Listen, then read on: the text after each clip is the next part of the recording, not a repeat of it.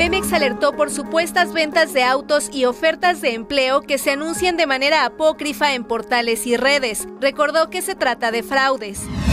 En el aeropuerto capitalino, un estadounidense fue detenido por robar unos aretes de 20 mil pesos en la Terminal 1. Tras el reporte, fue bajado del avión en el que viajaría a Los Ángeles.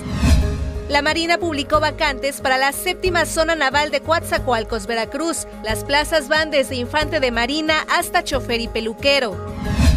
El Instituto Nacional Electoral dio luz verde a la impresión de más de 300 millones de boletas para la jornada electoral del próximo 2 de junio.